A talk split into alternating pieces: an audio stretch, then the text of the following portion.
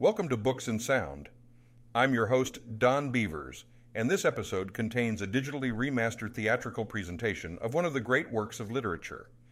Please remember to subscribe so that you can enjoy new episodes as they are released. This podcast is provided free and offered without commercial interruption. If you enjoy the episode, please leave us a positive review so that we can grow the podcast. Enjoy.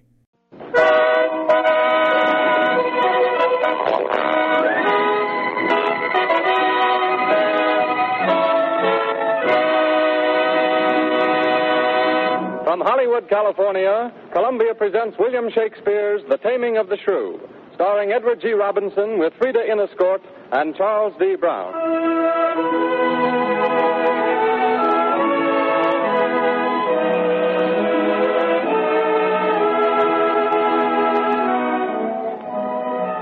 With tonight's all-star production of The Taming of the Shrew, the Columbia Network brings you the fourth in a cycle of eight Shakespearean plays to be presented at this same time each Monday night during the summer season of 1937. In these plays, each carefully adapted for a full hour's radio presentation, the world's finest actors join Columbia in making it possible for millions of people to enjoy the works of the world's greatest dramatist for the first time.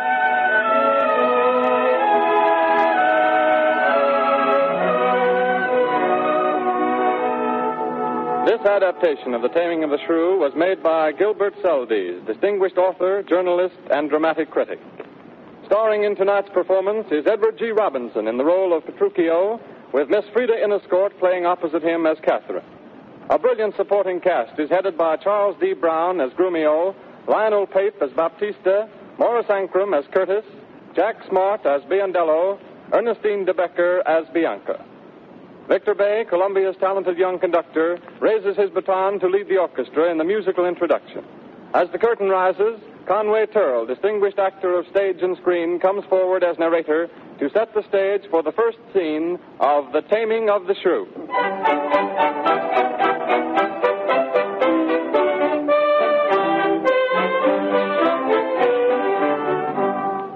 The scene of this light-hearted farce is the, the Italian city of Padua, an open square with a fountain and round it spacious homes, an inn, a cathedral, and a flower market beside it. Out of a noble house at the corner of this square come five people. Mark them well because they have much to do and say. First, the demure young Bianca in a light blue sister, silk. Her light hair neatly parted, quiet as a mouse, sweet, and a little frightened by the trouble she has caused. The trouble follows. Two men who want to marry her. The dainty Hortensio Sir, and the fat, elderly, squeezing Gremio, Uh, shoving one another out of the way to cluster around this Not honey pot, and themselves being shoved out of the way to make room for the most striking figure of them all, Catherine, the proud sister of Bianca, dark, handsome, and arrogant, a dark red gown sweeping after her as she strides into the square, and after her, expostulating and flustered, old Baptista, father of the girls, Gentlemen, who tries to make peace in this angry gathering. Uh, now we can hear what Baptista has to say. Gentlemen, gentlemen, gentlemen. Importune me no further. How I firmly am resolved, you know. That is not to bestow my youngest daughter before I have a husband for the elder.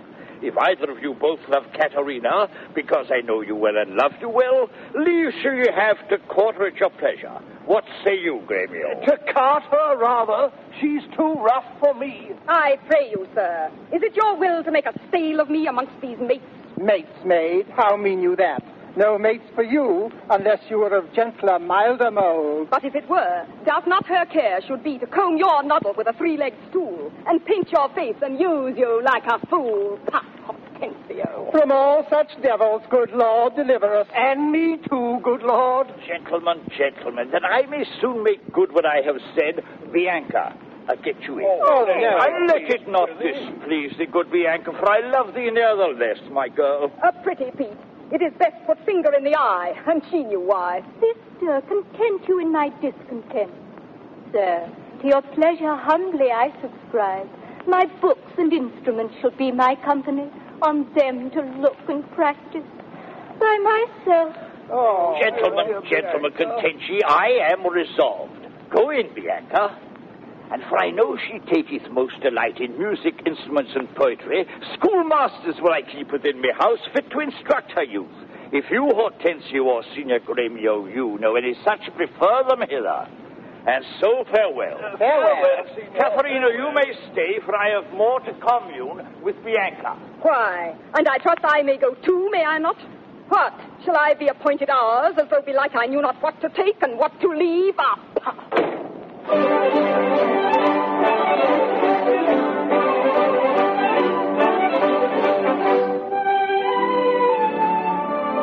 They have gone away.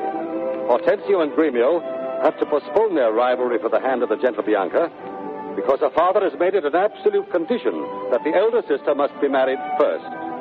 So both rivals set out to find some man willing to marry Catherine the shrew.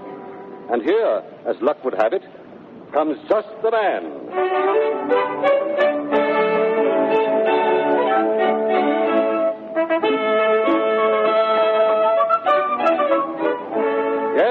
Petruchio is just the man.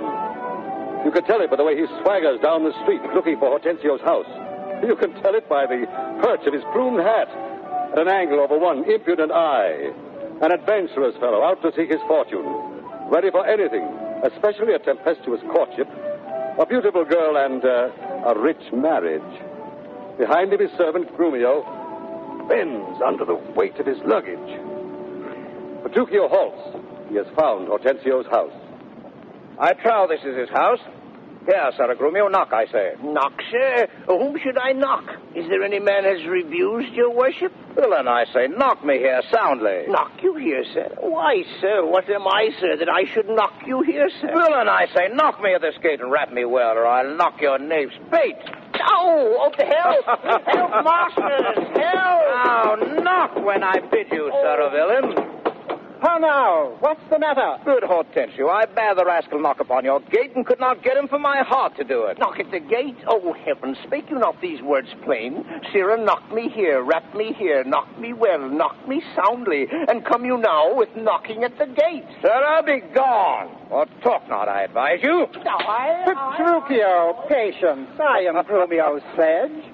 And tell me now, sweet friend, what happy gale blows you to Padua here from old Verona? Such wind as scatters young men through the world to seek their fortunes farther than at home.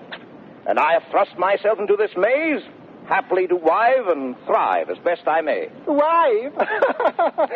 Petruchio, shall I then come roundly to thee and wish thee to a shrewd, ill-favored wife? What?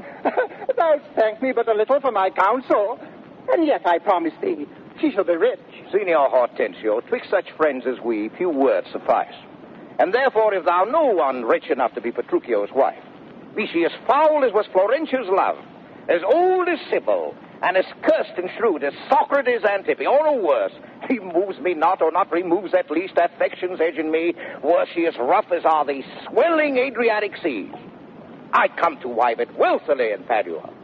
If wealthily, then happily in Padua. Ah, Petruchio, since we have stepped thus far in, I will continue that I broached in jest. Eh? I can, Petruchio, help thee to a wife with wealth enough, and young and beauteous, brought up as best becomes a gentlewoman. Oh? Her only fault, and that is false enough, is that she is intolerable curse and shrewd and froward, so beyond all measure that were my state far worse than it is, I would not wed her for a mine of gold. Hortensio, peace. Thou knowest not gold's effect. Why came I hither but to that intent? Think you a little din can daunt mine ears? Have I not in my time heard lions roar? Eh? Have I not heard the sea, puffed up with winds, rage like an angry boar chafed with sweat? Have I not heard great ordnance in the field, and heaven's artillery, thunder in the skies? Have I not in a pitched battle heard loud larums, neighing steeds, and trumpets clang? And you tell me of a woman's tongue that gives not half so great a blow to the ear as will a chestnut in a farmer's fire. Oh, but, uh, Oh, tush, tush. Fear boys with bugs. Tell me your father's name, and 'tis enough. For I will board her, though she chide as loud as thunder when the clouds in autumn crack. her father is Baptista Minola, an affable and courteous gentleman. Her name is Katharina Minola. Renowned in Padua for her scolding tongue. I will not sleep, Hortensio, till I see her. Uh, tarry, Petruchio. I must go with thee, for in Baptista's keep my treasure is. He hath the jewel of my life in hold, Oh. his youngest daughter, beautiful Bianca. and now shall my friend Petruchio do me grace and offer me, disguised in sober robes, to old Baptista, as a schoolmaster well seen in music, to instruct Bianca. But so I may, by this device, at least have leave and leisure to make love to her, till Catherine the Cursed have got a husband. Come. Catherine the Cursed. a title for a maid.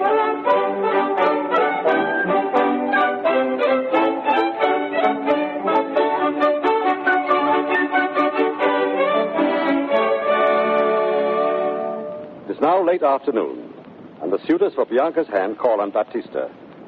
Of the people who now approach, Baptista seems to know only the fat Gremio.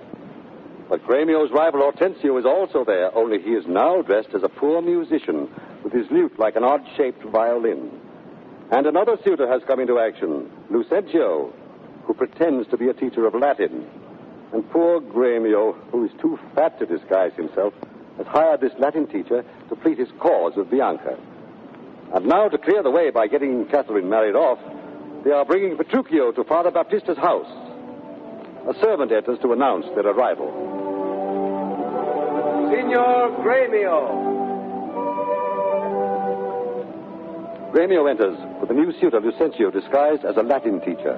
Good morrow, neighbor Gremio. Uh, good morrow, neighbor Baptista. I freely give unto you this young scholar that hath long been studying at Reims, cunning in Greek, Latin, and other languages. His name is Cambio. Pray accept his service. A thousand thanks, Signor Gremio. Welcome to Cambio. Signor Petruchio. Petruchio enters with Hortensio disguised as a music teacher. God save you, gentlemen. And you, good sir. Pray, have you not a daughter called Catherine, fair and virtuous? I, I have a daughter, sir, called Caterina. I am a gentleman of Verona, sir, that hearing of her beauty and her wit, her affability and bashful modesty, her wondrous qualities and mild behavior, am bold to show myself a forward guest within your house to make mine eye the witness of that report which I so oft have heard.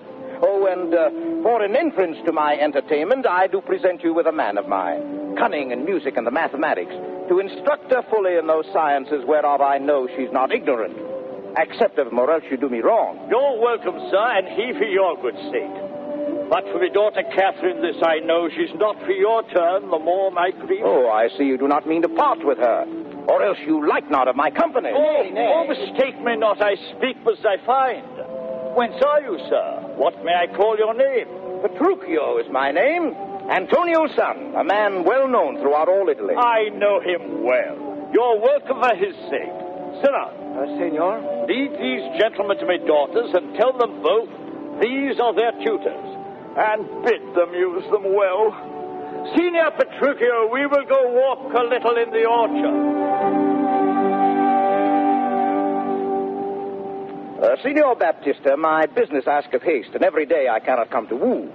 You knew my father well, and in him me, who left uh, sole heir to all his lands and goods, which I have bettered rather than decreased. Then tell me, if I get your daughter's love, what dowry shall I have with her to wife? After my death, the one half of my land, Aye. and in possession 20,000 crowns. Aye. Let specialties be therefore drawn between us, that covenants may be kept on either hand. Aye. When the special thing is well obtained, that is her love. For that is all in all. Oh, why, that is nothing. For I tell you, Father, I am as peremptory as she proud-minded. And where two raging fires meet together, they do consume the thing that feeds their fury. Though little fire grows great with little wind, yet extreme gusts will blow out fire and all. So I to her, and so she yields to me. For I am rough, and woo not like a babe. Well, mayest thou woo, and happy be thy speed. But be thou armed for some unhappy words. Signor, How now, good fiddler? Why dost thou look so pale? Oh, poor Hortensio. for fear, I promise you, if I look pale, What, will my daughter prove a good musician? I think she'll soon prove a soldier. Why, then thou canst not break into the lute. Oh, I know, for she hath broke the lute to me. I did but tell her she mistook her frets and bowed her hand to teach her, teach her fingering. Yes? When with a most impatient, devilish spirit, frets call you these, quoth she, I'll fume with them. and with that word, she struck me on the head. now, by the world, 'tis a lusty wench. I love her ten times more than e'er I did. Oh, how I long to have some chat with her. Oh. Good master fiddler, go with me and be not so discomfited. Proceed in practice with my younger daughter. She is apt to learn and thankful for good terms. Signor Petruchio, will you go with us or shall I send my daughter Kate to you? I pray you do. I will attend her here and woo her with some spirit when she comes. Say that she rail. Why, then I'll tell her plain she sings as sweetly as a nightingale. Say that she frowns. I'll say she looks as clear as morning roses newly washed with dew. Say she be mute and will not speak a word. Then I'll commend her volubility and say she uttereth piercing eloquence. If she do bid me pack, I'll give her thanks as though she bid me stay by her a week. If she deny to wed, I'll crave the day when I shall ask the banns and when be married. Ah, but here she comes. And now, Petruchio, speak. Sir, Good morrow, Kate. That's your name, I hear. well have you heard, but something hard of hearing. They call me Catherine, but do talk of me. Oh, you lie in faith. For you're called plain Kate. Oh. And bonny Kate. And sometimes Kate the Curse. Oh. Oh, but Kate, the prettiest Kate in Christendom. Kate of Kate Hall, my super dainty Kate. For dainties are all Kates. And therefore, Kate, take this of me, Kate of my consolation. Hearing thy mildness praised in every town, thy virtue spoke of, and thy beauty sounded, yet not so deeply as to thee belongs. Myself am moved to woo thee for my wife. Moved in good time. Let him that moved you hither remove you hence.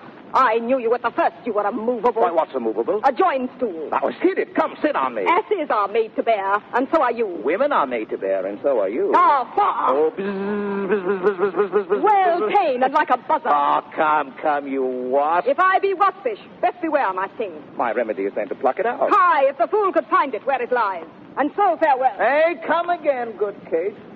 I am a gentleman. That I'll try. I swear I'll cuff you if you strike again. So may you lose your arms. If you strike me, you are no gentleman. Oh, nay, come, Kate, come. You must not look so sour. It is my fashion when I see a crab. Why, here's no crab, and therefore look not sour. There is, there is. Well, then show it me. Had I a glass, I would. What, you mean my face? Ha, well aimed of such a young one. now, by St. George, I'm too young for you. Yet you are withered. Ah, 'tis with cares. I care not. Nay, here, you Kate, in sooth, you escape not so. I chafe you if I tarry. Let me go. Oh, no, no, no, not a whit. Why, I find you passing gentle. Was told me you were rough and coy and sullen. And now I find report a very liar, for thou art pleasant, Oh. gamesome, passing courteous, but slow in speech. Oh. oh, yet sweet as springtime flowers. Why, thou canst not frown. Thou canst not look askance, nor bite the lip as angry wenches will. Nor hast thou pleasure to be cross and talk, but thou with mildness entertainst thy wooers, with gentle conference, soft and apple. Oh! Why does the world report that Kate doth live? Oh, slanderous world. Why, Kate, like the hazel twig, is straight and slender, and as brown in hue as hazelnuts, and sweeter than the kernels. Oh, let me see thee walk. Thou dost not halt. Where did you study all this goodly speech? Tis extempore from my mother wit. A witty mother, witless else her son. Am I not wise? And therefore, uh, setting all this chat aside, thus in plain terms. Your father hath consented that you shall be my wife. Oh. Your dowry agreed on, and will you nill you, I will marry you. Oh. Now, Kate, I am a husband for your turd. For by this light whereby I see thy beauty, mm, thy beauty that doth make me like thee well, thou must be married to no man but me. For I am he am born to tame you, Kate, and bring you from a wild Kate to a Kate conformable as other household cat uh, Kates. Oh, uh, here comes your father, an old gremio, but never make denial. I must and will have Catherine to my wife. Now, Signor Petruchio, how speed you with me daughter? how but well, sir, how but well. It were impossible I should speed amiss. Oh, oh why, how now, daughter Catherine, in your dump? Call you me daughter. Now I promise you, you have showed a tender fatherly regard to wish me wed to one half lunatic, a madcap ruffian and a swearing jack that thinks with oaths to face the matter out. Ah, Father, 'tis thus. Yourself and all the world that talked of her have talked amiss of her. If she be cursed, 'tis for policy. Oh. For she's not froward, but modest as the dove. Oh. She's not hot, but temperate as the morn. Why, for patience she will prove a second Grissel, and Roman Lucrece for her chastity. Oh. And to conclude, we've agreed so well together that upon Sunday is the wedding day. I'll see thee hanged on Sunday, Pudge. Ah, Petruchio, she says she'll see thee hanged. Oh, be patient, gentlemen. I choose her for myself. If she and I be pleased, what's that to you? This bargain twixt us twain, being alone, that she shall still be cursed in company. Oh, I tell you, it is incredible to believe how much she loves me. Oh, the kindest Kate. Kind. She hung about my neck, and kiss on kiss. Kiss? Mm, she vied so fast, protesting oath on oath, Oath, that in a oh. twink she won me to her love. No, no, Here, no. Oh. here, give me thy hand, Kate. I will unto Venice to buy apparel against the wedding day. Provide the feast, father, and bid the guests. I will be sure my Catherine shall be fine. I know not what to say, but give me your hands. God send you joy, Petruchio. Tis a match. Amen, say we. We will be witnesses. Father and wife and gentlemen, adieu. I will to Venice. Sunday comes apace. We will have rings and things and fine array. Oh, and kiss me, Kate. We'll be married on Sunday. So, ah!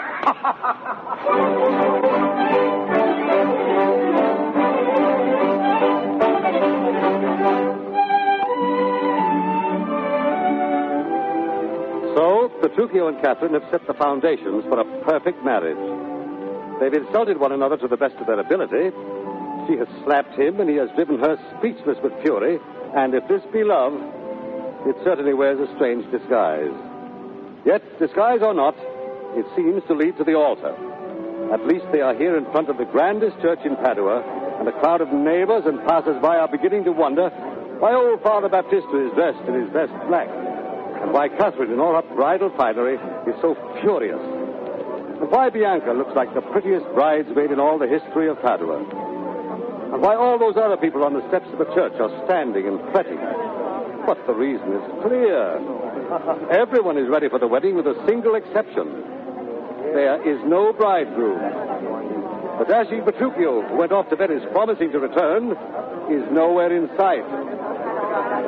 Signor Lucentio, this is the appointed day that Catherine Petruchio should be married, and yet we hear not of our son-in-law. What will be said? What mockery will it be to want the bridegroom where the priest attends? No shame but mine. I must forsooth be forced to give my hand, opposed against my heart, unto a mad brain rudes me, full of spleen, who wooed in haste and means to wed at leisure. I told you, I, he was a frantic fool.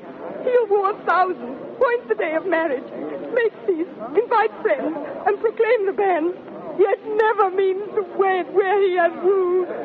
Oh, now must the world point at poor Catherine and say, Lo, there is mad Petruchio's wife.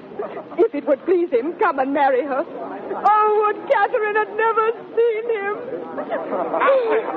Master! Biondello, What news? News.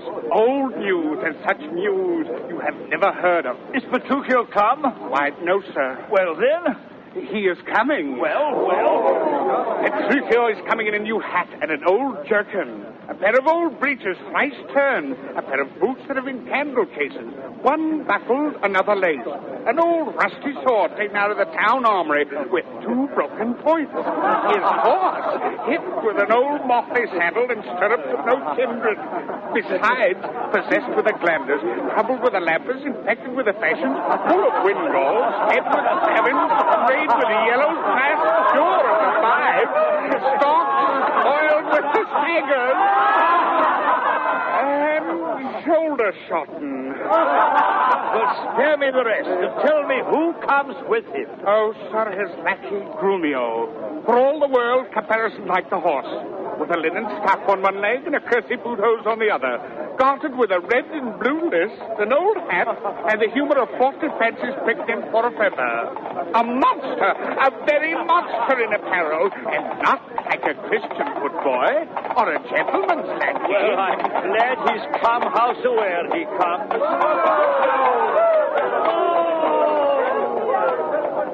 Where be these fellas? Who's at home? Aye, who's at home here? You are welcome, Petruchio. Where is Kate? Where's my lovely bride? Aye, where's our lovely bride? Eh? How does my father? Gentles, methinks you frown. And wherefore gaze this goodly company as if they saw some wondrous monument, some comet or unusual prodigy? Aye, prodigy. Why, sir? You know, this is your wedding day. First we were sad, fearing you would not come. Now sadder that you come so unprovided. By doth this habit. Shame to your estate, and I saw to our solemn festival. To me she's married, not unto my clothes. No. But where is Kate? Aye, where is Kate? I stay too long from her. The morning wears. Tis time we were at church. Aye, time we were at church. Kate, where's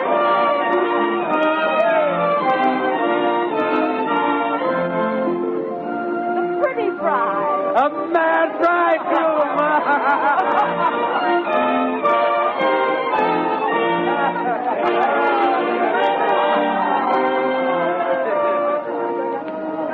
See, the church door's open.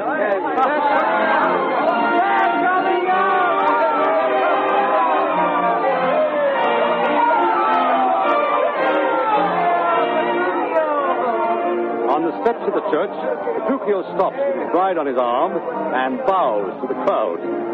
They see Catherine not blushing as a bride, but flushed with the humiliation which Petruchio has brought upon her. For there she is, dazzling in lace and white satin, and there he is, shabby and tattered and out at elbows. A man who deliberately dressed himself like a scarecrow for his wedding day. And yet Petruchio seems unconscious that he has made a spectacle of himself. He seems rather pleased and debonair. Without a doubt, he intends to appear at the, the wedding feast in these same clothes. The great banquet of which all the friends of the family are coming, and at which he and his bride will be the ill assorted guests of honor, according to the unalterable custom of the country.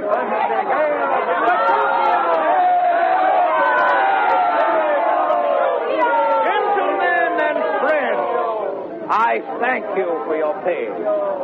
I know you think to dine with me today and have prepared great store of wedding cheer.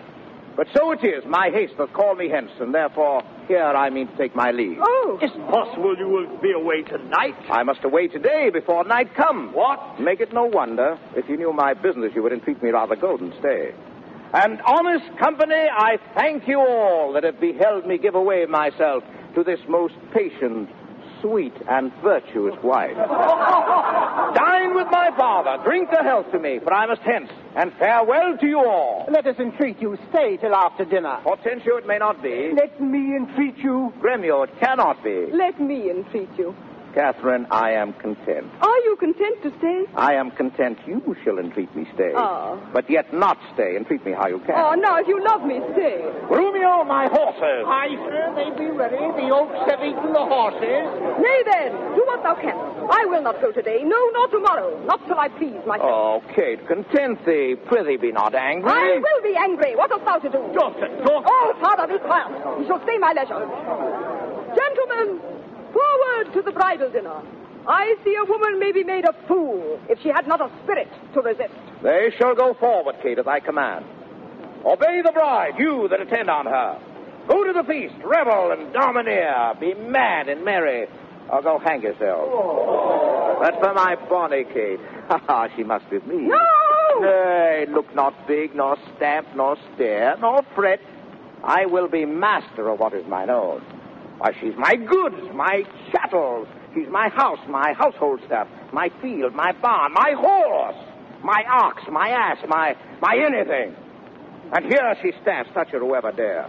I'll bring mine action on the proudest he that stops my way in Padua. Petruchio! Grumio! Draw forth thy weapon. We are beset with thieves.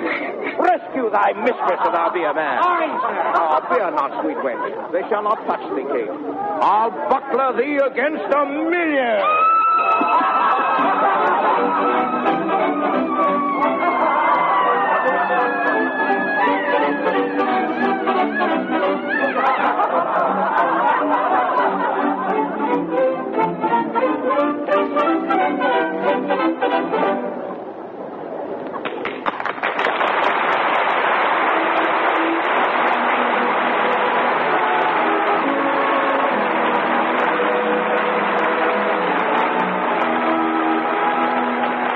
Just heard the first part of Columbia's presentation of The Taming of the Shrew, starring Edward G. Robinson with Frieda Inescort and Charles D. Brown, Lionel Pape, Jack Smart, Morris Ankrum, and Ernestine de Becker. The play will continue in just a moment. This is the Columbia Broadcasting System.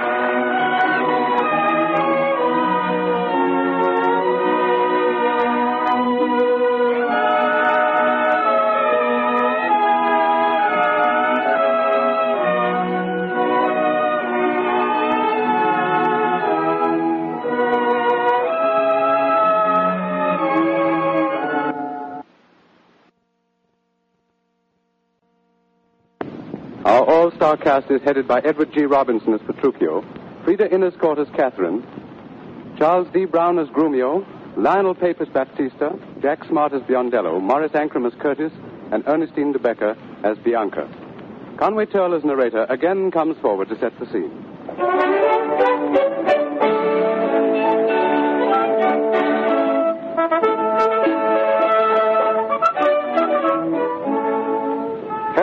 Honeymoon begins when she is dragged off to Petruchio's home in the, in the country.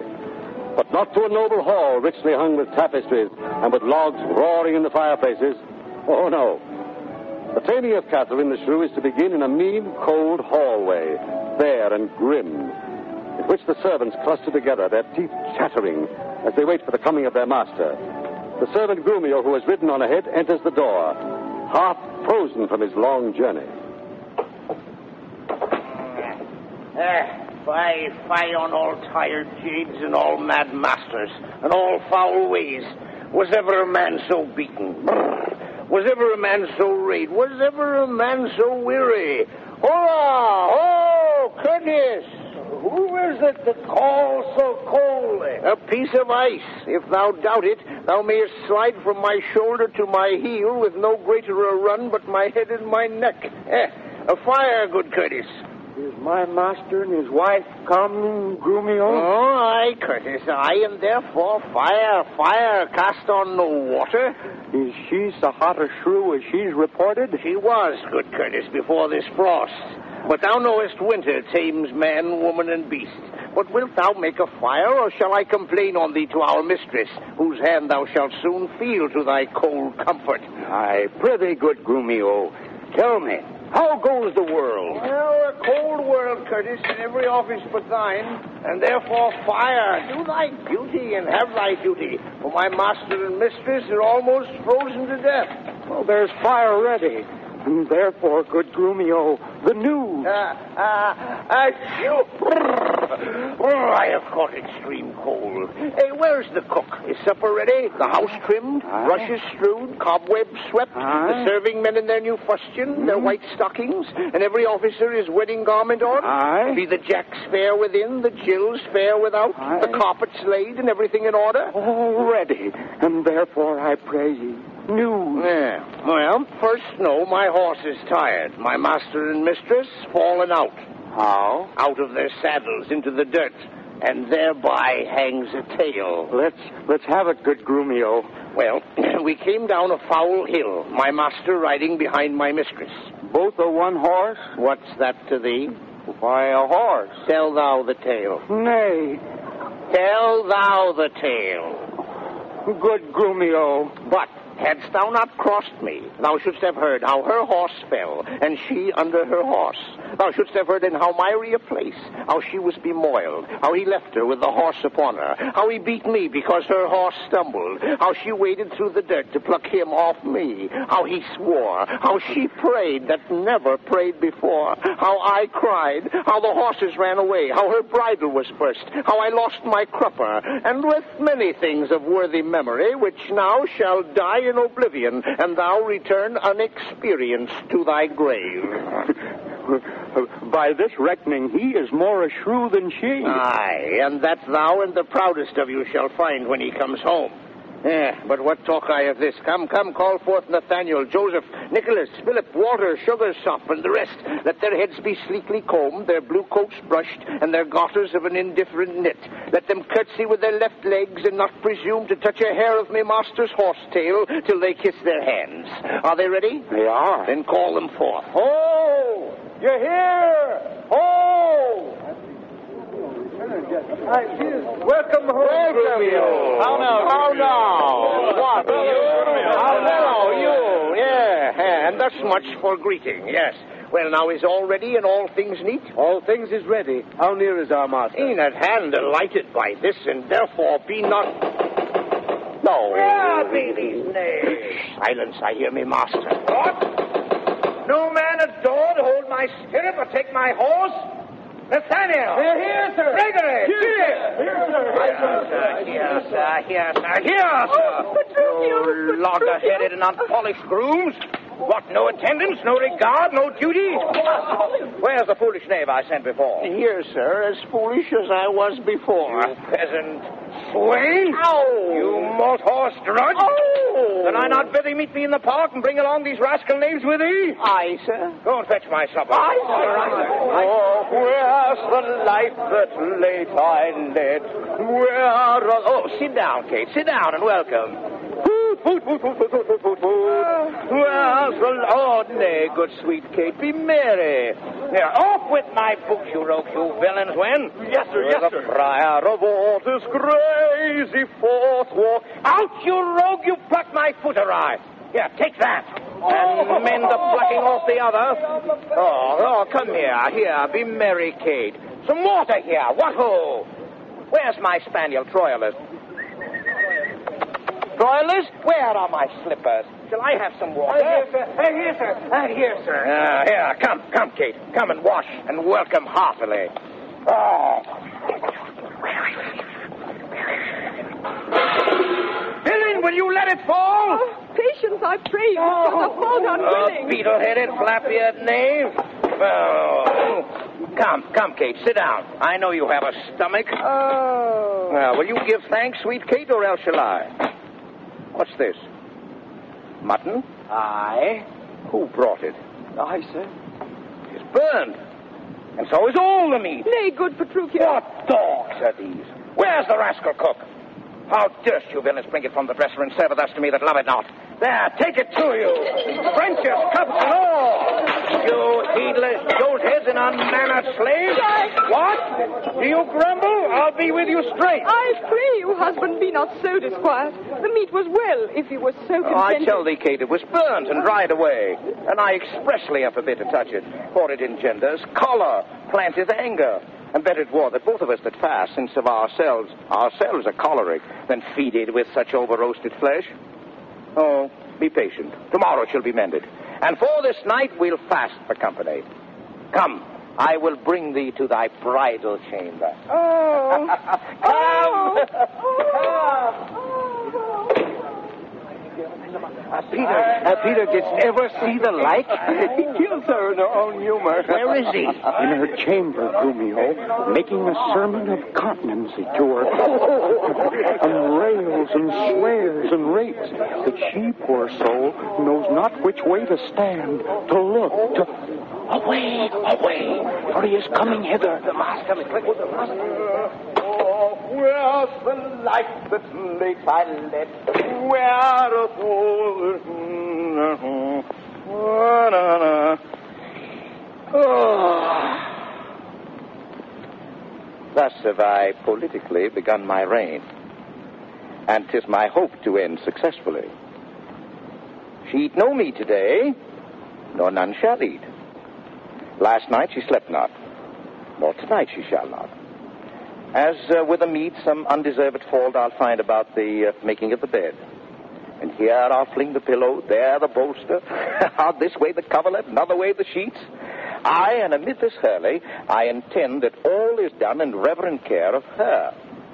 And in conclusion, she shall watch all night. And if she chance to not, I'll rail and brawl, and with a clamor keep her still awake. this is a way to kill a wife with kindness. And thus I'll curb her mad and headstrong humor. He that knows better how to tame a shrew, now let him speak.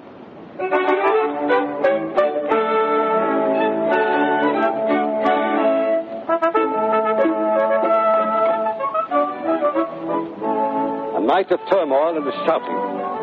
Another morning of the same clamor, and all on an empty stomach is too much for Catherine.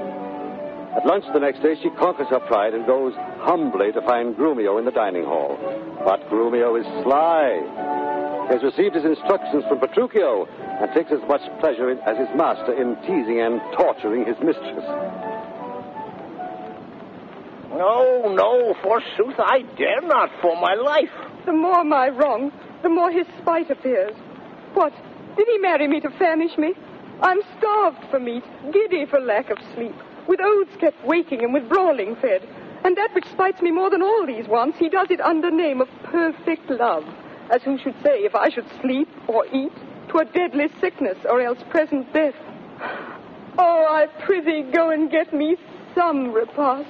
I care not what, so it be wholesome food. Mm. Well, uh, what say you to a neat's foot? Oh, it is passing good. I prithee, let me have it. Mm, I fear it is too choleric a meat. Uh, uh, what say you to a fat tripe, finely broiled? I like it well. Good, Grumio. Fetch it me. Uh, I cannot tell. I fear it is choleric. But uh, what say you to a piece of beef and mustard? A dish that I do love to feed upon. Aye, but the mustard is too hot a little. Well, why then the beef, and let the mustard rest. Nay, then I will not. You shall have the mustard, or else you get no beef of Grumio. Then both, or one, or anything thou wilt. Why, then the mustard without the beef. Oh, go get thee gone! Sorrow on thee and all the pack of you that triumph thus upon my misery. Go get thee gone, I say! Oh! Well, how fares my case? What, sweeting, all amort? Oh, face as cold as can be. Oh, pluck up thy spirits, look cheerfully upon me. Here, love, thou seest how diligent I am to dress thy meat myself and bring it thee. I'm sure, sweet Kate, this kindness merits thanks. I Want thank- not a word? Nay, then, thou lovest it not, and all my pains are sorted and no proof. Here, take away this dish. I pray you, let it stand. Ah, the poorest service is repaid with thanks, and so shall mine before you touch the meat. I thank you, sir. Kate, eat apace. And now, my honey love, will we return into thy father's house and revel it as bravely as the best. Wantest thou dine? Oh. Here, take away this dish. Aye, sir. Signor, the tailor stays your leisure. Ah, Kate, to deck thy body with his ruffling treasures. Come, tailor, let us see these ornaments. Lay forth the gown. Here is the c- cap your worship did bespeak. Ah. Why, this was molded on a porringer, a velvet dish. Fie, fie, it is lewd and filthy. Sire. Why, it is a cockle or a walnut shell, a knack, a toy, a, a trick, a baby's cap. Oh, away with it. Come, let me have a bigger. I'll have no bigger. This doth fit the time, and gentlewomen wear such caps as these. When you are gentle, you shall have one too, and not till then. Why, sir, I trust I may have leave to speak, and speak I will. I am no child, no babe. Your betters have endured me say my mind, and if you cannot, best you stop your ears. My tongue will tell the anger of my heart, or else my heart concealing it will break, and rather than it shall, I will be free, even to the uttermost, as I please in words. Why, thou sayest true. It is a paltry cap. A custard coffin, a bauble, a silken pie. I love thee well, and that thou likest it not. Love me or love me not, I like the cap, and if I will have or I will have none. She will have none. Thy gown. Come, tailor, let us see it. Here, here, sir. Oh, mercy God. What masking stuff is here? What's this? A sleeve? Aye, sir. Why, it is like a demi-cannon. What? Up and down, carved like an apple tod? Sire. Why, here snip and nip and cut and slish and slash like, uh, like to a censer in a barber shop.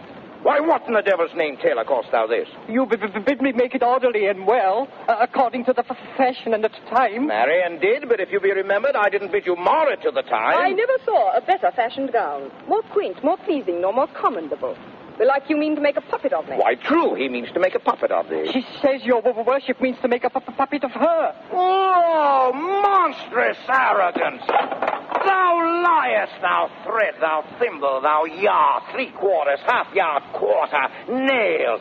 Thou flea, thou knit, thou winter cricket, thou, braved in mine own house with a skein of thread. Away, thou rag, thou quantity, thou remnant, or I shall so bemeet thee with thy yard as thou shalt think I'm prating whilst thou livest. I tell thee, I, that thou hast marred her gown. Your worship is deceived. The gown is made just as my master had this direction. Grumio gave order how it should be done. So, Grumio, I, I gave him no order. I gave him the stuff. But how did you desire it should be made? Yes, how, how? Marry, sir, with needle and thread. But did you you not request to have it c- cut? Cut? I say unto thee, I bid thy master cut out the gown, but I did not bid him cut it to pieces. Not to pieces? Ah, ergo thou liest. Why, why, here is the here is the note of the fashion to testify. Well, read it. Read it. The note lies in his throat if he says I said so. Imprimus, a loose-bodied gown. So, master, if ever I said loose-bodied gown, sew me in the skirts of it and beat me to death with a bottom of brown thread. I said a gown. proceed. With a small com- compass cape.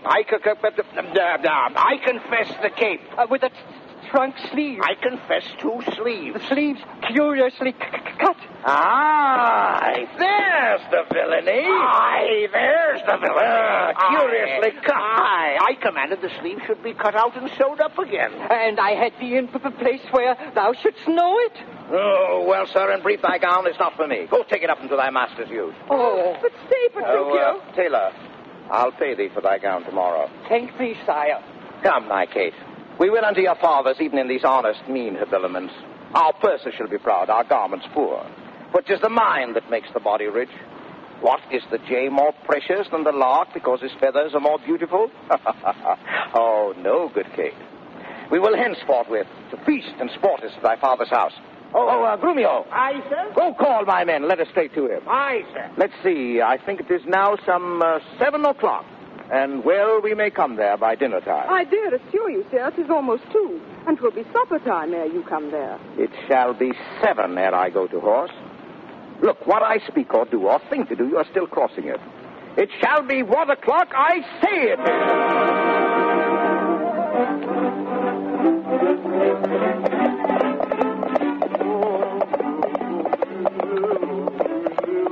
Oh, come on, and God's name once more toward your fathers.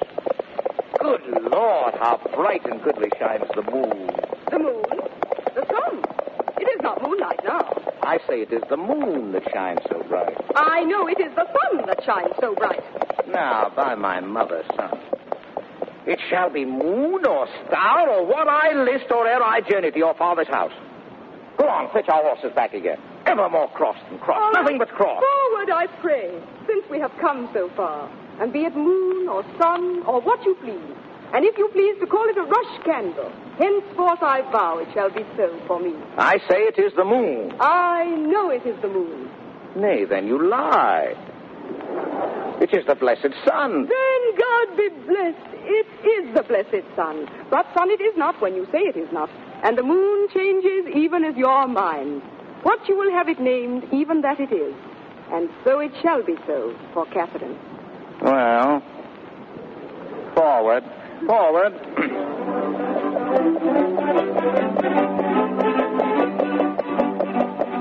As they ride on along their dusty way in the bright, clear Italian sun, they perceive a traveler coming along a side road. And at once a wild light leaps into Petruchio's eyes, and he spurs the horses forward so that they will meet at the crossroads. You've wondered at what purpose of bedeviling Catherine he would put this innocent fellow traveler, who seems, as he rides, a substantial citizen, an elderly man of some position in the world, a great merchant perhaps, or a dignitary of state, but certainly a great gentleman. Tomorrow, gentle mistress. Where away? Sir? Tell me, sweet Kate, and tell me truly now, hast thou beheld a fresher gentlewoman? Sweet Kate, embrace her for her beauty's sake. Sir? Young, budding virgin, fair and fresh and sweet. Whither away, or where is thy abode? Madam. Why, how now, Kate? I hope thou art not mad. Why, this is a man. Old, wrinkled, faded, withered, and not a maiden, as thou sayest he is. Oh, pardon, old father, my mistaking eyes that have been so bedazzled with the, uh, Sun. Uh, sun. Son. Now I perceive thou art a reverend father. Pardon, I pray thee, for my mad mistaking. Uh, do, good old grandsire, and withal make known which way thou travellest. If along with us, we shall be joyful of thy company. Uh, fair sir, and you, my merry mistress, that with your strange encounter much amaze me.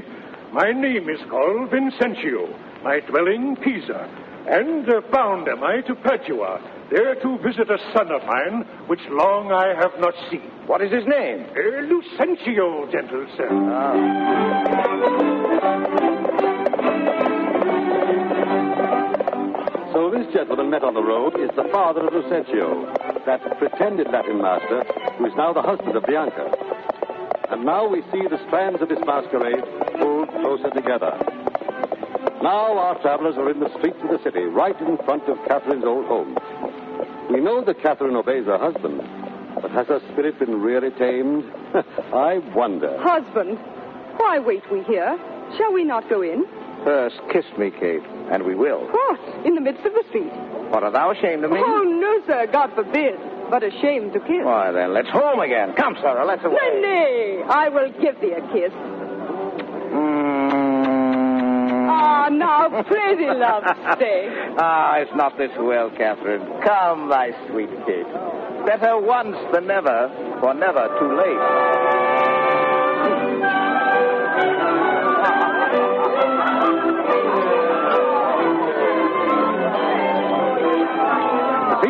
Was postponed on Petruchio's wedding day has now taken place. A triple festival for three marriages. Petruchio and Catherine, Lucentio and the pretty Bianca, and even Hortensio, one of the disappointed suitors, has consoled himself with the most ungallant promptness by marrying a wealthy widow. Only the other suitor, the, the wheezing Gremio, reconciles himself to being perpetually a bachelor. It is a cheerful moment when men, having eaten and drunk together, are prone to make bets about the superior virtues of the wives whom they have honored with marriage. The virtue they are discussing now is obedience, and Petruchio has not yet convinced the others that he has actually tamed the shrew. Least of all has he convinced the father of the shrew. Now, in good sadness, son Petruchio, I think thou hast the veriest shrew of all. Well, I say no. Let's each one send unto his wife. And he whose wife is most obedient to come at first when he doth send for her shall win the wager which we will propose. Content. What is the wager? Twenty crowns. Twenty oh. crowns? Why, I'll venture so much of my hawk, a hound, but twenty times so much upon my wife. A hundred then. Content. A match. Tis done. Who shall begin? That will I. Grumio, go bid Mistress Bianca come to me. I go.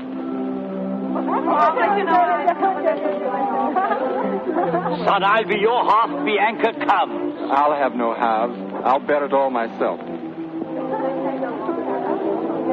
Sir, How now? What news? Sir, your mistress sends you word that she is busy and cannot come. How?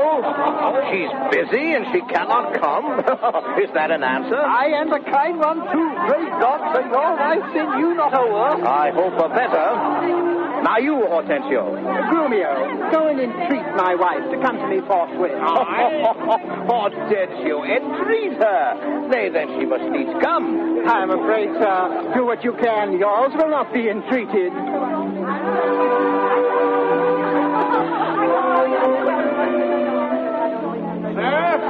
Now, where's my wife? She says you have some goodly jest in hand. She will not come. She bids you come to her. Oh, worse and worse, she will not come. Oh, vile, intolerable, not to be endured. Sirrah Grumio. Aye. Go to your mistress. Say I command her to come to me. Aye. I know her answer. What? She will not. The foul of fortune mine, and there an end.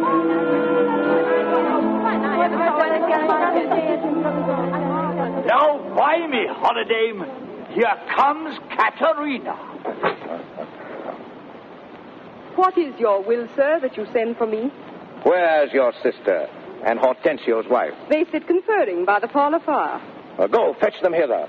If they deny to come, swinge me them soundly forth into their husbands. Away, I say, and bring them hither straight. Here is a wonder, if you talk of a wonder. And so it is. I wonder what it bodes. Marry, peace it bodes, and love, and quiet life, and awful rule, and right supremacy, and to be short, what not that's sweet and happy. Now, fair befall thee, good Petruchio. The wager thou hast won, and I will add unto their losses 20,000 crowns. Another dowry to another daughter, for she's changed as though she'd never been. Nay, father, I will win my wager better yet and show more sign of her obedience, her new built virtue and obedience. See where she comes and brings your froward wives as prisoners to her womanly persuasion. My lord, Catherine, that cap of yours becomes you not. Off with that bauble. Throw down the foot. Lord, let me never have a cause to sigh till I be brought to such a silly pass. Hi, what a foolish duty call you this. I would your duty were as foolish too. The wisdom of your duty, fair Bianca, has cost me an hundred crowns in supper time. The more fool you for lying on my duty. Catherine, I charge thee, tell these headstrong women what duty they do owe their lords and husbands. Come, come, you're mocking. We'll have no telling. Come on, I say, and first begin with Hortensio's wife. She shall not. I say she shall, and first begin with her. Fie, fie. Unknit that threatening, unkind brow, and dart not scornful glances from those eyes to wound thy lord, thy king, thy governor. Thy husband is thy lord, thy life, thy keeper. Bravo! Thy head, thy Bravo! sovereign. One that cares for thee and for thy maintenance, commits his body to painful labor both by sea and land, to watch the night in storms, the day in cold, whilst thou liest warm at home, secure and safe, and craves no other tribute at thy hands but love, fair looks, and true obedience. Too little payment for so great a debt. Such duty as the subject owes the prince, even such a woman oweth to her husband. And when she is froward, peevish, sullen, sour, and not obedient to his honest will, what is she but a foul, contending rebel, and graceless traitor to her loving lord? I am ashamed that women are so simple.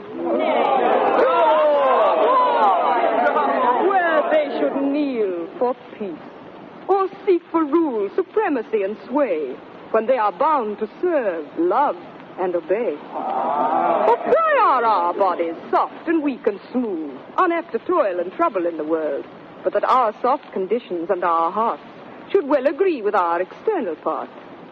Oh, come, come, you froward and unable worms. My mind hath been as big as one of yours. my heart as great, my reason haply more, to bandy word for word and frown for frown.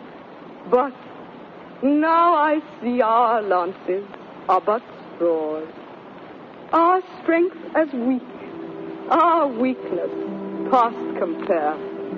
Then place your hands below your husband's foot, in token of which duty, if he please, my hand is ready. May it do him ease. Why, there's a wench. Come on and kiss me, Kate.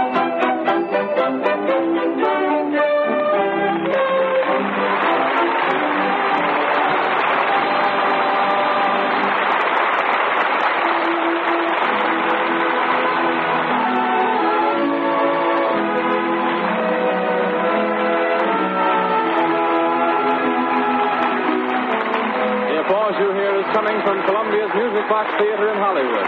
The curtain has just fallen on the final scene of The Taming of the Shrew, and the audience is voicing its approval of the sterling performances they have just witnessed. Starred in this production was Edward G. Robinson as Petruchio. With him was Miss Frieda Inescort as Catherine, Charles D. Brown as Grumio, Lionel Pape as Baptista, Morris Ankrum as Curtis, Jack Smart as Biondello by courtesy of Universal Pictures, Ernestine De as Bianca, and Conway Tearle as the narrator. The Taming of the Shrew was adapted for radio by Gilbert Seldes. The orchestra was conducted by Victor Bay, and the play was directed by Brewster Morgan.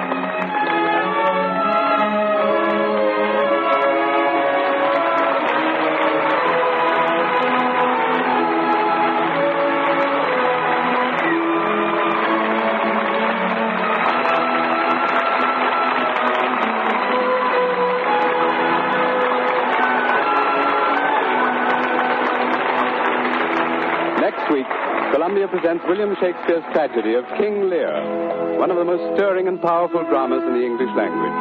King Lear will be played by Thomas Mitchell, the same Broadway star who gave a memorable performance as Brutus in Columbia's production of Julius Caesar. Cordelia, daughter of King Lear, will be played by Margo. The play was especially adapted for radio by Archibald MacLeish, America's Pulitzer Prize poet and author of The Fall of the City, one of radio's outstanding dramas. Remember the date, next Monday night, same time, same stations. Thomas Mitchell and Margo with a stellar supporting cast in Columbia's production of King Lear. Mr. Robinson appeared tonight through the courtesy of Warner Brothers Pictures Incorporated and is about to begin his new picture, Let Me Live, for Metro Goldwyn Mayer. Miss Inescort is starting work on her new picture, Portia on Trial, for Republic Studios. This has been another presentation of the Columbia Broadcasting System.